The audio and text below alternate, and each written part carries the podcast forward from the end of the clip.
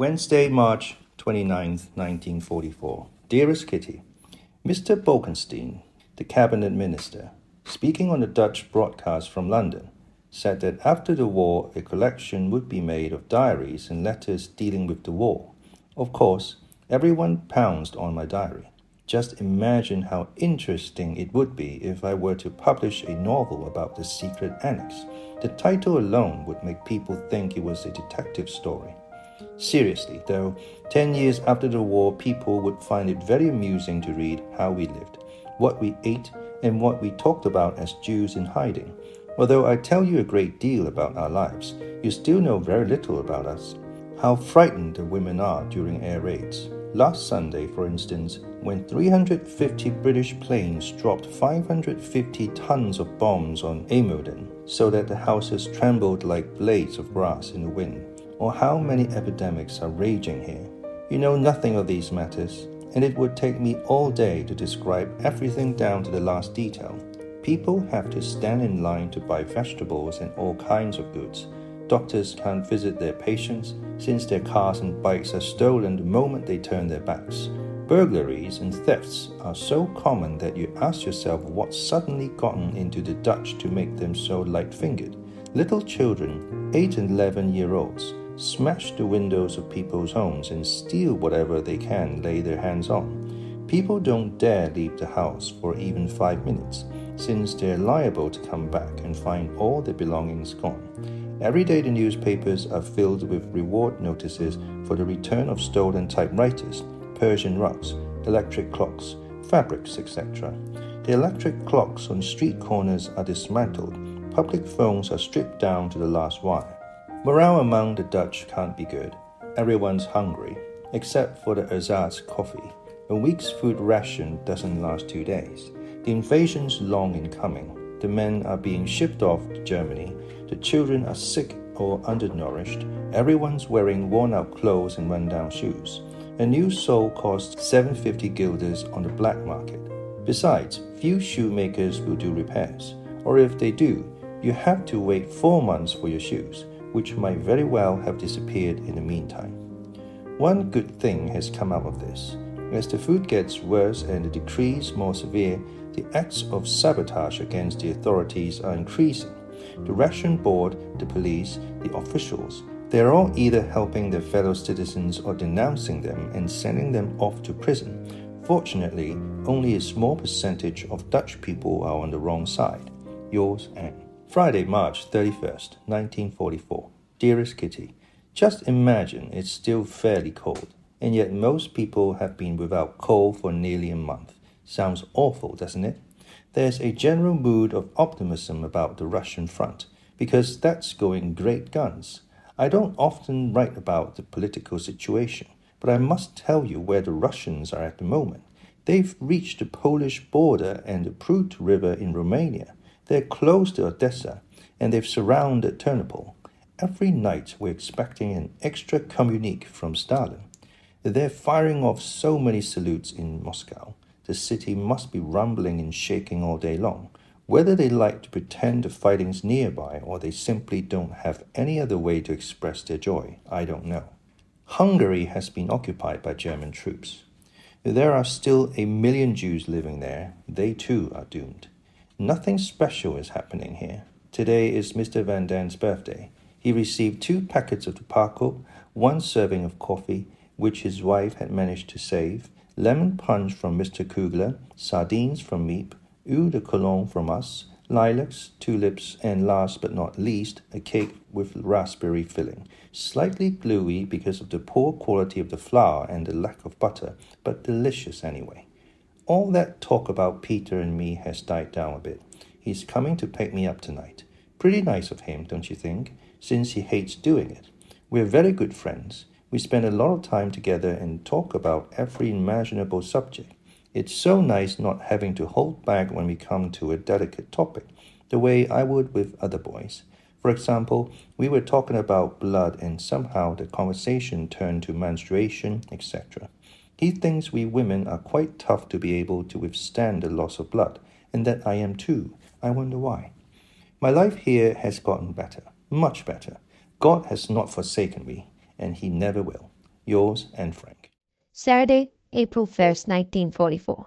My dearest Kitty, and yet everything is still so difficult. You do know what I mean, don't you? I long so much for him to kiss me, but that kiss is taking its own sweet time. Does he still think of me as a friend? Don't I mean anything more? You and I both know that I'm strong, that I can carry most burdens alone. I've never been used to sharing my worries with anyone, and I've never clung to a mother, but I'd love to lay my head on his shoulder and just sit there quietly. I can't. I simply can't forget that dream of Peter's cheek, when everything was so good. Does he have the same longing? Is he just too shy to say he loves me? Why does he want me near him so much? Oh, why doesn't he say something? I've got to stop. I've got to be calm. I'll try to be strong again, and if I'm patient, the rest will follow. But, and this is the worst part, I seem to be chasing him. I'm always the one who has to go upstairs. He never comes to me. But that's because of the rooms, and he understands why I object. Oh, I'm sure he understands more than I think. Yours, Anne Frank. Monday, April 3rd, 1944. My dearest Kitty, Contrary to my usual practice, I'm going to write you a detailed description of the food situation, since it's become a matter of some difficulty and importance, not only here in the Annex, but in all of Holland, all of Europe, and even beyond. In the 21 months we've lived here, we've been through a good many food cycles.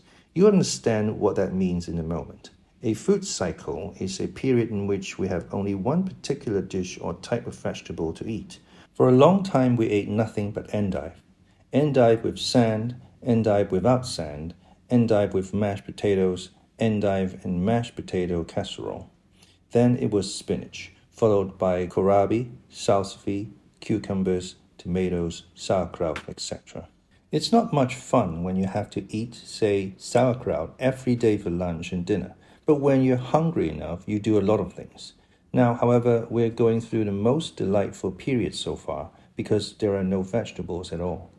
Our weekly lunch menu consists of brown beans, split pea soup, potatoes for dumplings, potato kugel, and, by the grace of God, turnip greens or rotten carrots. And then it's back to brown beans. Because of the bread shortage, we eat potatoes at every meal, starting with breakfast but then we fry them a little. To make soup, we use brown beans, navy beans, potatoes, packages of vegetable soup, packages of chicken soup, and packages of bean soup. There are brown beans in everything, including the bread. For dinner, we always have potatoes with imitation gravy, and thank goodness we've still got it beet salad. I must tell you about the dumplings. We make them with government issue flour, water, and yeast. They're so gluey and tough that it feels as if you had rocks in your stomach. But oh well. The high point is our weekly slice of liverwurst and the jam on our unbuttered bread. But we're still alive, and much of the time it still tastes good too. Yours Anne Frank. Wednesday, April 5th, 1944. My dearest Kitty, for a long time now, I didn't know why I was bothering to do any schoolwork. The end of the war still seemed so far away, so unreal, like a fairy tale. If the war isn't over by September, I won't go back to school, since I don't want to be two years behind. Peter filled my days, nothing but Peter, dreams, and thoughts until Saturday night, when I felt so utterly miserable. Oh, it was awful. I held back my tears when I was with Peter, laughed uproariously with the Van Daans as we drank lemon punch and was cheerful and excited, but the minute I was alone, I knew I was going to cry my eyes out. I slid to the floor in my nightgown and began by saying my prayers, very fervently. Then I drew my knees to my chest, laid my head on my arms, and cried, all huddled up on the bare floor. A loud sob brought me back down to earth, and I choked back my tears since I didn't want anyone next door to hear me. Then I tried to pull myself together, saying over and over, I must, I must, I must. Stiff from sitting in such an unusual position, I fell back against the side of the bed and kept up my struggle until just before 10:30. When I climbed back into bed, it was over. And now it's really over. I finally realized that I must do my schoolwork to keep from being ignorant, to get on in life, to become a journalist, because that's what I want. I know I can write. A few of my stories are good. My descriptions of the secret annex are humorous. Much of my diary is vivid and alive. But it remains to be seen whether I really have talent. Eva's Dream is my best fairy tale, and the odd thing is that I don't have the faintest idea where it came from.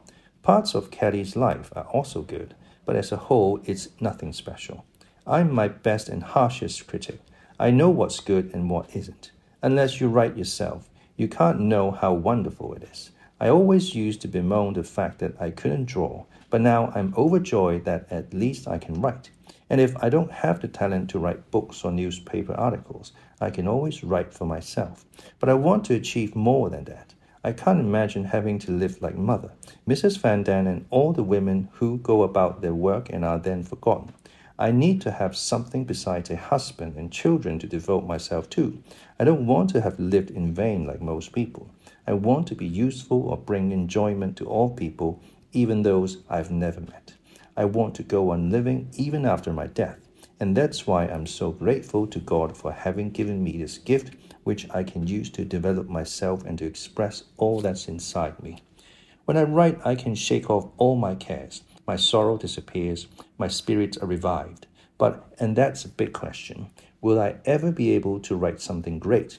Will I ever become a journalist or a writer? I hope so. Oh, I hope so very much because writing allows me to record everything, all my thoughts, ideals, and fantasies. I haven't worked on Caddy's life for ages. In my mind, I've worked out exactly what happens next, but the story doesn't seem to be coming along very well. I might never finish it, and it will wind up in the waste paper basket or the stove. That's a horrible thought. But then I say to myself, at the age of 14 and with so little experience, you can't write about philosophy. So onward and upward with renewed spirits, it will all work out because I'm determined to write. Yours Anne Frank. Thursday, April 6th, 1944. Dearest Kitty, you asked me what my hobbies and interests are, and I'd like to answer, but I'd better warn you, I have lots of them, so don't be surprised. First of all, writing, but I don't really think of that as a hobby. Number two, genealogical charts. I'm looking in every newspaper, book, and document I can find for the family trees of the French, German, Spanish, English, Austrian, Russian, Norwegian, and Dutch royal families. I've made great progress with many of them because for a long time I have been taking notes while reading biographies or history books. I even copy out many of the passages on history. So, my third hobby is history, and father's already bought me numerous books. I can hardly wait for the day when I'll be able to go to the public library and ferret out the information I need. Number four is Greek and Roman mythology. I have various books on this subject too. I can name the nine muses and the seven loves of Zeus. I have the wives of Hercules, etc. My other hobbies are movie stars and family photographs. I'm crazy about reading and books. I adore the history of the arts, especially when it concerns writers, poets, and painters. Musicians may come later. I love algebra, geometry, and arithmetic. I enjoy all my other school subjects, but history is my favorite.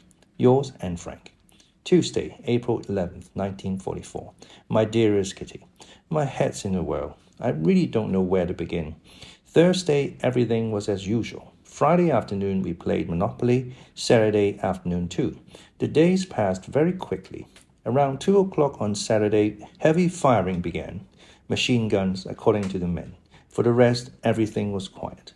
Sunday afternoon, Peter came to see me at 4.30 at my invitation. At 5.15, we went to the front attic where we stayed until 6. There was a beautiful Mozart concert on the radio from 6 to 7.15.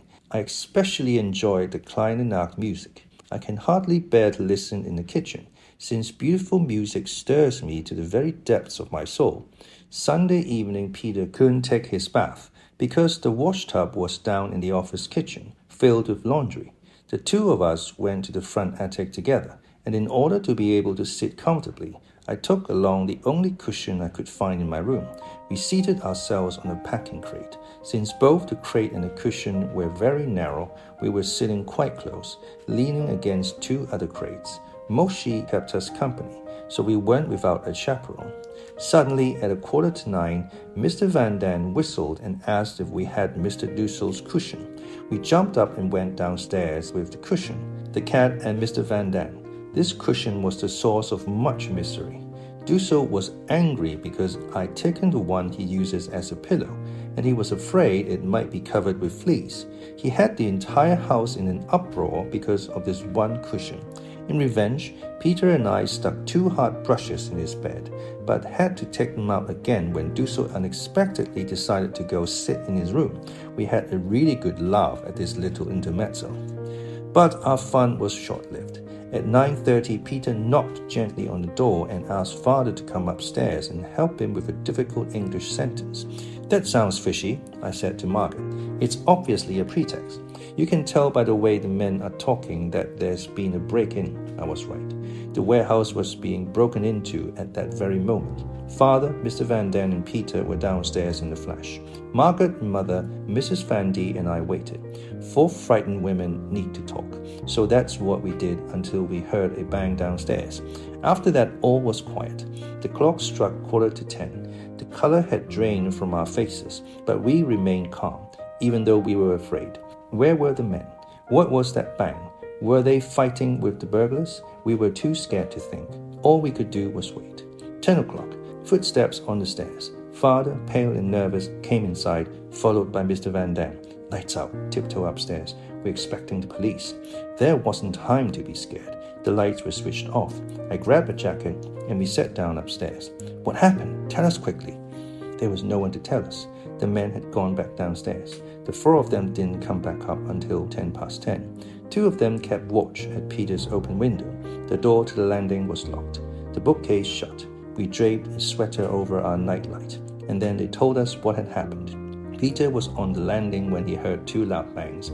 He went downstairs and saw that a large panel was missing from the left half of the warehouse door. He dashed upstairs, alerted the home guard, and the four of them went downstairs. When they entered the warehouse, the burglars were going about their business. Without thinking, Mr. Van Daan yelled, Police! Hurried footsteps outside. The burglars had fled. The board was put back in the door so the police wouldn't notice the gap. But then a swift kick from outside sent it flying to the floor. The men were amazed at the burglar's audacity. Both Peter and Mr. Van Daan felt a murderous rage come over them. Mr. Van Daan slammed an axe against the floor, and all was quiet again. Once more, the panel was replaced, and once more the attempt was foiled. Outside, a man and a woman shone a glaring flashlight through the opening, lighting up the entire warehouse. What the? mumbled one of the men, but now their roles had been reversed. Instead of policemen, they were now burglars. All four of them raced upstairs. Dussel and Mr. Van Daan snatched up Dussel's books. Peter opened the doors and windows in the kitchen and private office, hurled the phone to the ground, and the four of them finally ended up behind the bookcase. End of part one. In all probability, the man and woman with the flashlight had alerted the police. It was Sunday night, Easter Sunday. The next day, Easter Monday, the office was going to be closed, which meant we wouldn't be able to move around until Tuesday morning. Think of it, having to sit in such terror for a day or two nights. We thought of nothing, but simply sat there in pitch darkness. In her fear, Mrs. Van D had switched off the lamp. We whispered, and every time we heard a creak, someone said, Shh. It was 10.30, then 11. Not a sound. Father and Mr. Van Daan took turns coming upstairs to us. Then, at 11.15, a noise below. Up above, you could hear the whole family breathing. For the rest, no one moved a muscle. Footsteps in the house, the private office, the kitchen, then on the staircase. All sounds of breathing stopped. Eight hearts pounded. Footsteps on the stairs, then a rattling at bookcase. This moment is indescribable. Now we're done for, I said, and I had visions of all fifteen of us being dragged away by the Gestapo that very night. More rattling at the bookcase, twice. Then we heard a can fall and the footsteps receded. We were out of danger so far. A shiver went through everyone's body. I heard several sets of teeth chattering. No one said a word. We stayed like this until 11:30. There were no more sounds in the house, but a light was shining on our landing, right in front of the bookcase. Was that because the police thought it looked so suspicious or because they simply forgot? Was anyone going to come back and turn it off? We found our tongues again. There were no longer any people inside the building, but perhaps someone was standing guard outside. We then did three things tried to guess what was going on, trembled with fear, and went to the bathroom. Since the buckets were in the attic, all we had was Peter's metal waste paper basket. Mr. Van Daan went first, then father, but mother was too embarrassed. Father brought the waste basket to the next room, where Margot, Mrs. Van Den, and I gratefully made use of it. Mother finally gave in. There was a great demand for paper, and luckily I had some in my pocket. The waste basket stank. Everything went on in a whisper, and we were exhausted. It was midnight. Lie down on the floor and go to sleep. Margot and I were each given a pillow and a blanket. Margot lay down near the food cupboard, and I made my bed between the table legs. The smell wasn't quite so bad when you were lying on the floor, but Mrs. Van Daan quietly went and got some powdered bleach and draped a dish towel over the potty as a further precaution. Talk, whispers, fear, stench, farting, and people continually going to the bathroom. Try and sleep through that. By 2.30, however, I was so tired I dozed off and didn't hear a thing until 3.30. I woke up when Mrs. Van D lay her head on my feet. For heaven's sake, give me something to put on, I said. I was handed some clothes, but don't ask what. A pair of wool slacks over my pajamas, a red sweater and a black skirt, white understockings and tattered knee socks. Mrs. Van D sat back down on a chair, and Mr. Van D lay down with his head on my feet. From 3.30 onward, I was engrossed in thought, and still shivering so much that Mr. Van Daan couldn't sleep. I was preparing myself for the return of the police. I'd tell them we were in hiding. If they were good people, we'd be safe. And if they were Nazi sympathizers, we could try to bribe them. We should hide the radio, moaned Mrs. Van D.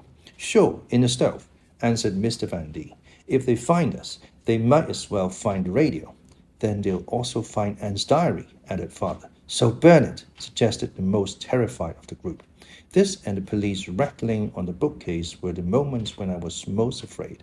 Oh, not my diary. If my diary goes, I go too. Thank goodness father didn't say anything more. There's no point in recounting all the conversations. So much was said. I comforted Mrs. Van Daan, who was very frightened. We talked about escaping, being interrogated by the Gestapo, phoning Mr. Kleiman, and being courageous. We must behave like soldiers, Mrs. Van Daan. If our time has come, well then, it will be for Queen and country, for freedom, truth, and justice, as they're always telling us on the radio. The only bad thing is that we'll drag the others down with us. After an hour, Mr. Van Daan switched places with his wife again, and father came and sat beside me. The men smoked one cigarette after another. An occasional sigh was heard. Somebody made another trip to the potty, and then everything began all over again. Four o'clock, five, five thirty. I went and sat with Peter by his window and listened, so close we could feel each other's bodies trembling. We spoke a word or two from time to time and listened intently. Next door, they took down the blackout screen. They made a list of everything they were planning to tell Mr. Kleiman over the phone, because they intended to call him at 7 and ask him to send someone over. They were taking a big chance, since the police guard at the door or in warehouse might hear them calling. But there was an even greater risk that the police would return. I'm enclosing their list, but for the sake of clarity, I'll copy it here. Burglary. Police in building up to bookcase, but no farther. Burglars apparently interrupted. Forced warehouse door, fled through garden. Main entrance bolted. Kugler must have left through second door. Typewriter and adding machine safe in black chest in private office. Miep's or Bep's laundry in washtub in kitchen. Only Bep or Kugler have key to second door. Lock may be broken. Try to warn Jan and get key. Look around office. Also feed cat. For the rest, everything went according to plan. Mr. Kleiman was phoned. The poles were removed from the doors. The typewriter was put back in the chest. Then we all sat around the table again and waited for either Jan or the police. Peter had dropped off to sleep, and Mr. Van Den and I were lying on the floor when we heard loud footsteps below. I got up quietly. It's Jan. No, no, it's the police, they all said. There was a knocking at our bookcase. Miep whistled. This was too much for Mrs. Van Daan, who sank limply in her chair, white as a sheet. If the tension had lasted another minute, she would have fainted. Jan and Miep came in and were met with a delightful scene. The table alone would have been worth a photograph, a copy of cinema and theatre, open to a page of dancing girls and smeared with jam and pectin, which we'd been taking to combat the diarrhea, two jam jars, half a bread roll, a quarter of a bread roll, pectin, mirror, a comb, matches, ashes, cigarettes, tobacco, an ashtray, books, a pair of underpants, a flashlight, Mrs. Van Daan's comb, toilet paper, etc. Jan and Miep were of course greeted with shouts and tears. Jan nailed a pine wood board over the gap in the door and went off again with Miep to inform the police of the break-in. Miep had also found a note under the warehouse door from Sleegers, the night watchman, who had noticed the hole and alerted the police. Jan was also planning to see Sleegers. So we had half an hour in which to put the house and ourselves to rights. I've never seen such a transformation as in those 30 minutes. Margot and I got the beds ready downstairs went to the bathroom, brushed our teeth, washed our hands, and combed our hair. Then I straightened up the room a bit and went back upstairs. The table had already been cleared, so we got some water, made coffee and tea, boiled the milk, and set the table. Father and Peter emptied our improvised potties and rinsed them with warm water and powdered bleach. The largest one was filled to the brim and was so heavy they had a hard time lifting it. To make things worse, it was leaking, so they had to put it in a bucket. At 11 o'clock, Jan was back and joined us at the table, and gradually everyone began to relax. Jan had the following story to tell. Mr. Sleegers was asleep, but his wife told Jan that her husband had discovered the hole in the door while making his rounds. He called in the policeman, and the two of them searched the building. Mr. Sleegers, in his capacity as night watchman, patrols the area every night on his bike, accompanied by his two dogs. His wife said he would come on Tuesday and tell Mr. Kugler the rest. No one at the police station seemed to know anything about the break in, but they made a note to come first thing Tuesday morning to have a look. On the way back, Jan happened to run into Mr. Van Hoven, the man who supplies us with potatoes, and told him of the break in. I know, Mr. Van Hoven calmly replied. Last night, when my wife and I were walking past your building, I saw a gap in the door. My wife wanted to walk on, but I peeked inside with a flashlight, and that's when the burglars must have run off. To be on the safe side, I didn't call the police. I thought it wouldn't be wise in your case. I don't know anything, but I have my suspicions. Jan thanked him and went on. Mr. Van Hoven obviously suspects we're here because he always delivers the potatoes at lunchtime. A decent man. It was one o'clock by the time Jan left and we'd done the dishes. All eight of us went to bed. I woke up at quarter to three and saw that Mr. Dussel was already up. My face rumpled with sleep. I happened to run into Peter in the bathroom just after he'd come downstairs. We agreed to meet in the office. I freshened up a bit and went down. After all this, do you still dare go to the front attic? he asked. I nodded, grabbed my pillow with a cloth wrapped round it, and we went up together. The weather was gorgeous, and even though the air raid sirens soon began to wail, we stayed where we were. Peter put his arm around my shoulder. I put mine around his, and we sat quietly like this until four o'clock, when Margot came to get us for coffee. We ate our bread, drank our lemonade, and joked. And for the rest, everything was back to normal. That evening, I thanked Peter because he'd been the bravest of us all. None of us have ever been in such danger as we were that night. God was truly watching over us. Just think the police were right at the bookcase. The light was on, and still no one had discovered our hiding place. Now we're done for, I'd whispered at that moment. But once again we were spared. When the invasion comes and the bombs start falling, it will be every man for himself. But this time we feared for those good, innocent Christians who are helping us. We have been saved. Keep on saving us. That's all we can say. This instant has brought about a whole lot of changes. As of now, Dussel will be doing his work in the bathroom, and Peter will be patrolling the house between 8.30 and 9.30. Peter isn't allowed to open his window anymore since one of the cat people noticed it was open. We can no longer flush the toilet after 9.30 at night. Mr. Sleegers has been hired as night watchman and tonight a carpenter from the underground is coming to make a barricade out of our white Frankfurt bedsteads. Debates are going on left and right in the annex. Mr. Kugler has reproached us for our carelessness. Jan also said we should never go downstairs. What we have to do now is find out whether Sleegers can be trusted, whether the dogs will bark if they hear someone behind the door, how to make the barricade, all sorts of things. We've been strongly reminded of the fact that we're Jews in chains, chained to one spot, without any rights, but with a thousand obligations. We must put our feelings aside. We must be brave and strong. Bear discomfort without complaint. Do whatever is in our power to trust in God. One day this terrible war will be over. The time will come when we'll be people again and not just Jews. Who has inflicted this on us? Who has set us apart from all the rest? Who has put us through such suffering? It's God who has made us the way we are, but it's also God who will lift us up again. In the eyes of the world, we're doomed. But if, after all this suffering, there are still Jews left, the Jewish people will be held up as an example. Who knows? Maybe our religion will teach the world and all the people in it about goodness, and that's the reason, the only reason, we have to suffer. We can never be just Dutch or just English or whatever. We will always be Jews as well, and we'll have to keep on being Jews, but then we'll want to be. Be brave. Let's remember our duty and perform it without complaint. There will be a way out. God has never deserted our people. Through the ages, Jews have had to suffer, but through the ages, they've gone on living, and the centuries of suffering have only made them stronger. The weak shall fall, and the strong shall survive and not be defeated.